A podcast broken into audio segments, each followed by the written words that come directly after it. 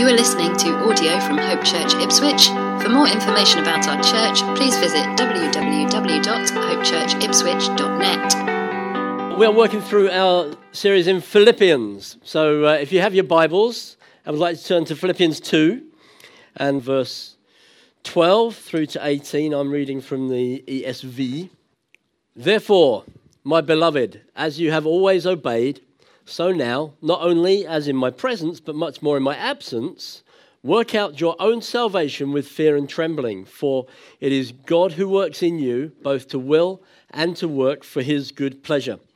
Do all things without grumbling or disputing, that you may be blameless and innocent, children of God without blemish in the midst of a crooked and twisted generation, among whom you shine as lights in the world holding fast to the word of life, so that in the day of Christ I may be proud that I did not run in vain or labor in vain.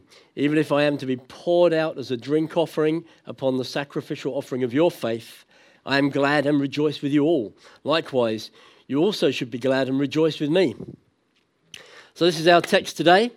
Uh, the Bible is always, uh, always has the capacity to surprise us, doesn't it? And uh, today will be, uh, in a measure, no exception love the Bible? Are we people who love the Bible? Yeah, it's all in here. The truest things you will ever learn about yourself are written in here. Not from the lips of uh, other people, but from the very mouth of God.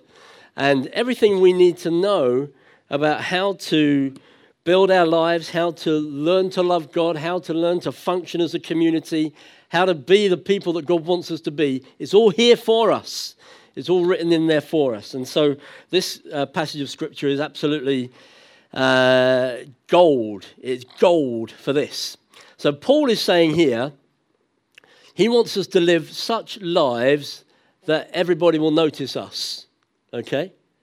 So he wants us to live lives in such a way that everybody in your world will know that you follow Jesus.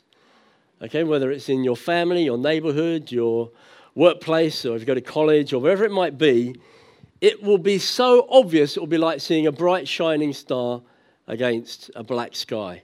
Right? So this is Paul is saying this is uh, what he is expecting of us. But also he's saying he wants us to live such lives that he can be proud of us. This is quite an interesting uh, thing to hear Paul say. He wants to be able to say, Look, I, I want to be able to say that I'm proud of you and that it was all worth it. All right? That's what he says. That my labor was not in vain. That I didn't, my race was not run in vain. I want to be able to say that it was worth it. So these are the sort of things that Paul is saying in these scriptures. So he wants us to make a massive missional impact in our families and neighborhoods and communities. We would all want that, wouldn't we? Yes, Morris, we really desperately desperately want to make a massive missional impact. Yes, Maurice. I just, I, I, I can't wait for you to shut up so I can go home and make a massive missional impact. All right? This is what Paul wants for us. And uh, he, he's inviting us to make our spiritual fathers and leaders proud. We want to do that, don't we? So, how do we do this? How do we make the Apostle Paul proud while at the same time make a massive missional impact, shining like stars. How do we do that? Well, here we go. I want you to imagine, just to imagine in your mind's eye, that the, the, we all have our own Christian heroes, spiritual leaders that we've, we've seen and we've known over the years, maybe watched on the telly or been to conferences or something and uh, they've become heroes to us. So I just want you to think about who's like the sort of the, the spiritual hero for you, some sort of leader who's really inspired you and been very impressed. Don't all say Tom, all right? Okay, you don't want to embarrass Tom. So put Tom to one side for one minute, okay? Who, who, who, who really impresses you that you've seen over the years that's really inspired you? Anybody? Joseph Prince? Morris Nightingale, thank you, darling.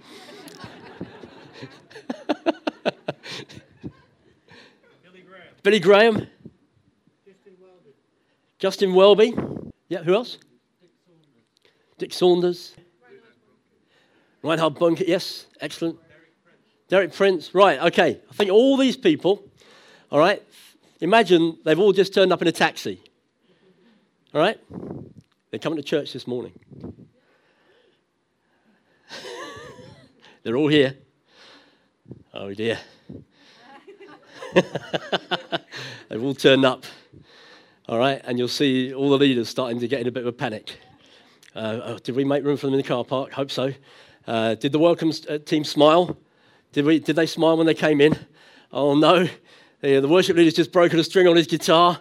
This is a disaster. And then you hear the, the leader. This is uh, the traditional thing every church leader says to a visiting speaker or someone visiting that they want to impress. These, you'll always hear these words. Uh, I don't know where everybody is this morning. there's, normally, there's normally so many more people here, you know. And then they, they, we can't get the words up on the PA, and you're thinking, oh no, if only, if only, you know, we could have 10 people running to the front in tears of repentance and, and baptisms and, and, and maybe sort of uh, someone, someone could, can we raise the dead this morning? That'd be good. That'd impress them. And then some healings uh, and, and then maybe uh, uh, some angelic visitation maybe some gold dust gold dust. That'll do it. If we get some gold dust and everybody falling over under the power of the spirit that will really impress them. All right? And then we can all go home relieved thinking we're doing something right here. Yeah Okay, so the Apostle Paul is coming. What's going to impress the Apostle Paul? It's buried right in the middle of these verses. It's perhaps not what you're going to expect. What is going to give Paul the assurance that that his labor was not without, without any reward, that he has run his race not in vain, that he would be proud that the gospel is having an effect in our lives, that it's really making an impact. What's going to impress him? What's going to convince him that if we continue in this way, we're going to shine like stars in the midst of a crooked and depraved generation? What will impress Paul? Don't moan. It's in there. That's what it says. Are we expecting this? But Paul, we, we, we raised a few people from the dead to impress you this morning. And he said, Yeah, but without love, it really doesn't mean much to me. Just a bong, clanging gong, really. Where's the love? Don't moan. Do everything, do everything without complaining and grumbling. Uh, I just, I so love the Bible. It's just such, to me, a provocation. It comes as a bit of surprise to me. It, why would Paul identify this right at the heart of this passage of Scripture where he's appealing to people to live their lives and work out their salvation with fear and trembling? And he's saying, Look, you're going to shine like stars in a crooked generation. And he's saying, Don't, you know, make me think that it was all worthless, make me feel this was worth it. And what will convince him and will persuade him that it was not in vain is that we're a community of people who don't complain and don't grumble. Now, if that's come as a little bit of a surprise to you, um, it came as a little bit of a surprise to me. I've been trying to reflect on this and think, why would Paul say that? Why is this so important to Paul? And this is what I've come up with. If you can improve on this, please come and share with me later on, and I'll bang it in next time I preach this sermon. These are some of the things I've tried to understand. Why would Paul consider this to be such an important factor? It's all to do with is the gospel doing its work in our lives? It's the evidence to Paul that the gospel is doing its work in our lives. First of all, now, before I say this, I want to put a small caveat in. I'm preaching on this because this is the scripture, the text I've been given to preach on. This is the, uh, when you preach your way through the Word of God, it means you can't duck and dive. You know, if you just sort of pick and choose the bits that suit your story at the time, you can miss out some uncomfortable scriptures. But if you say, no, we're going to preach right the way through this letter, then you have to face up to some of these things. So I'm preaching this because this is the scripture that happens to be presented to me at this time. Not because I think that you are a particularly complaining church and it's about time I, I, I weighed in and gave, uh, gave you what for about it. All right, okay? All right, no, it's not that. In fact, I would say, I'd say you are an easy church to lead. I want to say that on behalf of all the leaders. Yeah, you are an easy church to lead. You're, you're loyal, you're loving, you're committed, you're generous, you're doing the stuff. And I love being part of the leadership of this church. Um, but uh, understanding why this is important is important for us to understand, okay?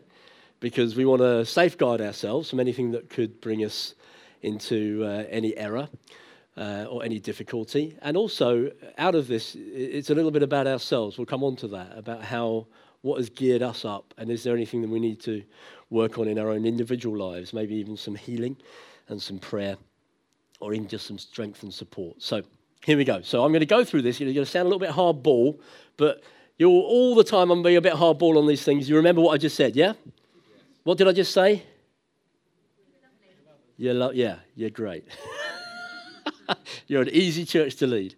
I don't think this is a major problem for us, but let's be attentive to it. First of all, why would Paul say, do everything without complaining and grumbling? Well, if we were to be people who complain and grumble, it shows that we have not grasped the truth. The gospel is not being effective in our lives. Okay? The bottom line is we were dead in our sins. Yep. Dead people don't uh, have many choices, as far as I'm aware. They're dead. So dead people don't really generally have much to complain about because they're dead. All right? So that's where we started, folks. We were dead in our sins, so we had nothing to complain about. The, uh, we were people of no entitlement. We were entitled to nothing. If you're entitled to nothing, you have no complaint. Yet, we have been given everything. Have we not? We have been given everything. Did we deserve it? No. Did we earn it? No. Is it on merit? No. Is it because we were born in comfortable middle class England? No. It was because Christ poured the riches of his grace on us. When we least deserved it, he gave his life for us. He has poured his life out for us. He has rescued us from sin and shame and guilt. And he has replaced that with unblemished righteousness in the sight of God, without blemish and free from accusation, it says in Colossians 1.22, my, one of my many favorite verses of the Bible. That whatever anybody else might say, what anybody else might accuse us of, whatever anybody else might direct at us, God sees us without blemish and free from accusation. Are you living in that place? Do you live in that place? Do you wake up in the morning and think, I feel rubbish today. I got chewed off by my boss yesterday. I just had a row with my wife.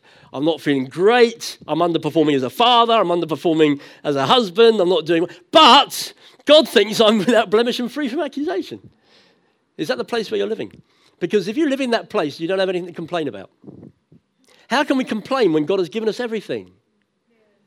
what is there to complain about when He's set the whole riches of His inheritance in our lap for us to enjoy for all eternity. Um, we have nothing to complain about. Christ is enough for us.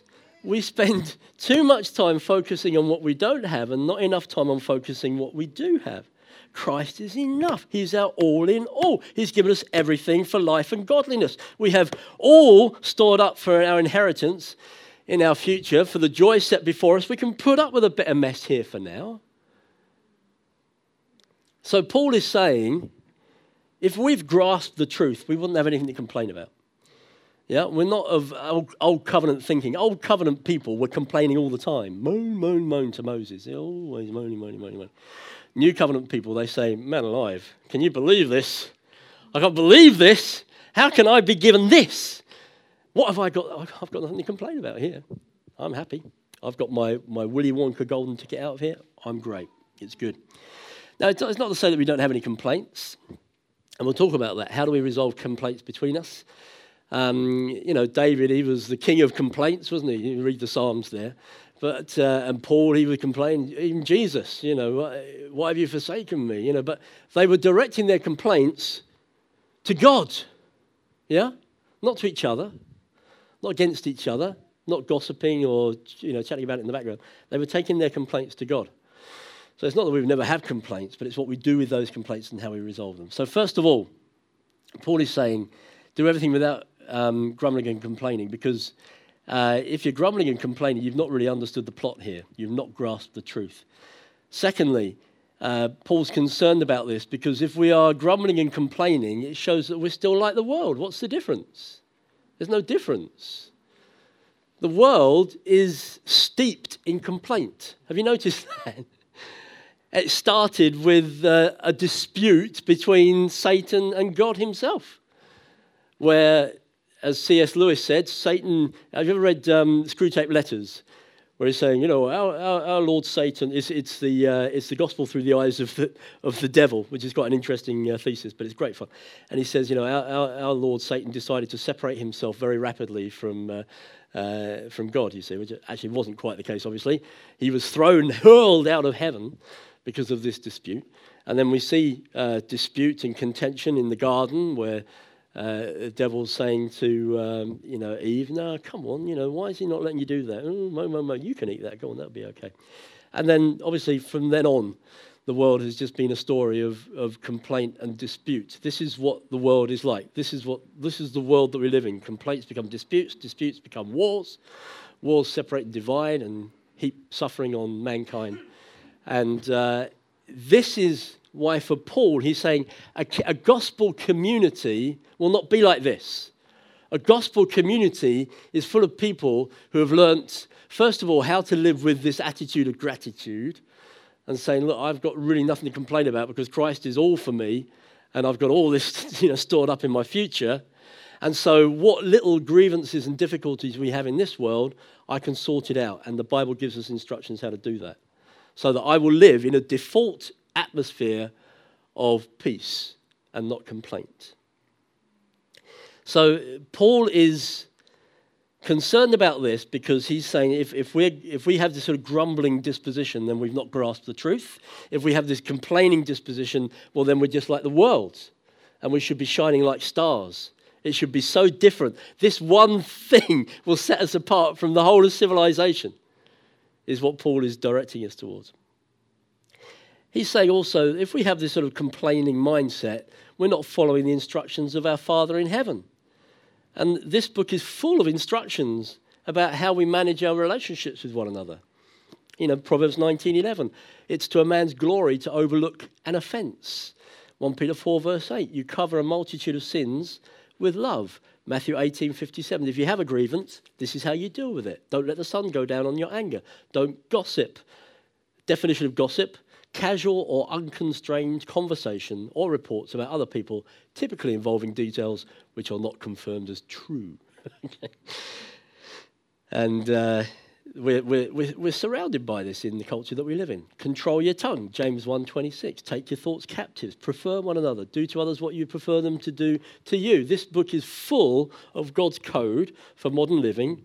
The ethical code, the moral code, the way he wants us to live, the way he wants us to behave together. And if we're a grumbling, complaining people, we're not paying attention to the instructions of our Father, who said, No, do everything, do everything. Not do nothing without complaining and grumbling. I could get through life doing nothing without grumbling.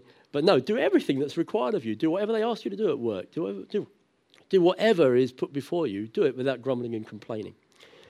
This, for Paul, is significant, even ultimate evidence that the gospel is at work in, in our lives and in this community.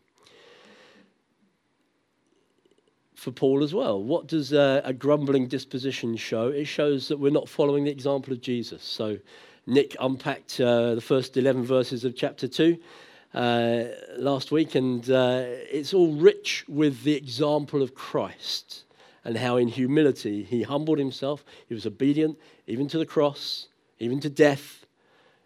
You know, like a lamb before uh, the slaughter. He didn't complain. He went through with it for the joy set before him. And so we're following the example of Jesus as we seek to live lives that are not grumbling and complaining. And then, so, and then finally on this, so, um, you know, if we've properly grasped the truth, we would know we've got nothing to complain about. If we are shining like stars, it's because we're not complaining like the world does. If we're following the instructions of our Father, we will not be looking to complain because He fills the Bible with instructions on how not to uh, complain to one another. Um, if we follow the example of Jesus, we'll see that he humbled himself and didn't complain. And finally, it, it grieves the Holy Spirit when we complain. In 1 Corinthians 3 16 to 17, it talks about this the fact that we are vessels, we're temples of the Holy Spirit. Amen? Yeah? So, you know, we don't have to go to a holy place to encounter the presence of God because the presence of God is within us. Where's the kingdom of God? Is it here? Is it there? No, it's in you. The single most uh, underestimated value of being a Christian is that God is with you. and you're a vessel, you're a temple of the Holy Spirit. But the Bible, Paul also goes on to say that when we gather together, we're, we are a temple. So the building together is a temple of the Holy Spirit. And in this, uh, those verses that I just uh, mentioned to you in 1 Corinthians 3, Paul is describing the fact that if there are arguments and factions and disagreements in the body of Christ, we destroy that temple, is what it says. In other words, the presence of God is not with us. So that's why it's possible. You might wonder how can this happen sometimes you meet a church with 100 spirit filled Christians but no sense of the presence of God? Well, this could be one of the reasons. It could be many reasons. This is one of the reasons why. You can have a gathering of, of people who are filled with the Spirit, but their gatherings are not filled with the presence of God because the temple has been destroyed but through bad relationship between people. So, this is God's code for modern living. If we live like this, the Apostle Paul will be proud. Fancy that? Realize, yeah? So we've had our little taxi full of uh, impressive church leaders who've come in, and we're trying to figure out how to impress them. Well, if it was Paul and he was among us here, what would impress him is look at these people. They don't complain, they do everything that's asked of them without grumbling. There's beautiful, sweet atmosphere in this family. And there is in this family, there is. Okay, uh, I'm not coming from the direction of, uh, of rebuke here. I'm coming from the direction of let's make sure we preserve this because it's not. It's, you know, people say, "Oh, it's a nice." No, it's vital for Paul. It was vital, absolutely vital. Okay, but even more so, we want to make a massive impact in our community. Well, we will be highly visible, like stars in the night sky, if we create this sort of community. We're trying to build a sort of an outpost of heaven here. We're never going to have heaven on earth whatever you might read or see somewhere, you're never going to have heaven on earth, but we can pull heaven towards us now and not yet. And one of the ways we pull heaven towards us is we say, we're going to build a community here where God is boss and what he says goes. And if we do it his way, it works. We try to show the world. That's what we're doing. You're not coming here for a meeting. You're not coming here just to look, uh, you know, be in the right place with the right people here. What, why we were inviting people into membership this morning is we're saying, come and build a community here, work with us, build connections of the heart, because we want to build something here that is going to be so countercultural that it will be absolutely blindingly obvious to the world that something different is happening here. And it's something beautiful. And it's something very, very desirable and very, very attractive. And at the core of it is that we've learned not to be a complaining community, which is extraordinary, but I'm just reflecting what it says here in these verses. So, how are we going to do this? How can I encourage you about this? What is the kingdom opposite? Well, the kingdom opposite of criticism and complaining is encouragement. We encourage one another as long as today is called today, the Bible tells us. We want to create a culture of encouragement.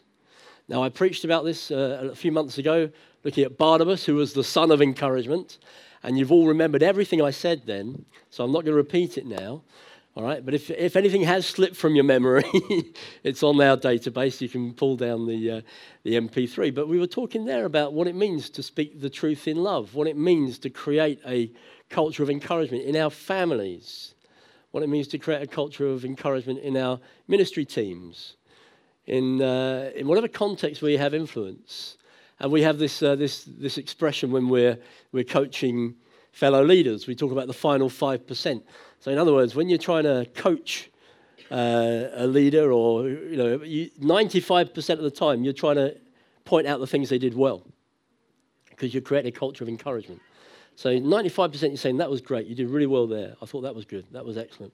And then the final 5% is when you say, right, now let's look at the things that you do better next time. rather than sort of leading with a, a right hook as you go into the conversation. That was rubbish. uh, but you did all right. Thank you. Well done. Yeah. We're creating this atmosphere of encouragement, this environment of encouragement. I won't go into that too much. I spoke on that a lot quite recently. But this is one of the single and most notice, noticeable ways we can shine as stars in a crooked and depraved generation is to not moan and complain, but to encourage one another and to create this culture of encouragement. It starts in the home, okay? It starts in the home. Paul says, work out your own salvation with fear and trembling. It starts with you and it starts with your home, okay? Uh, and often the home can be the safe place where everybody can have a moan, all right? All smiling at each other on Sunday. Oh, yeah. Oh, lovely to see you.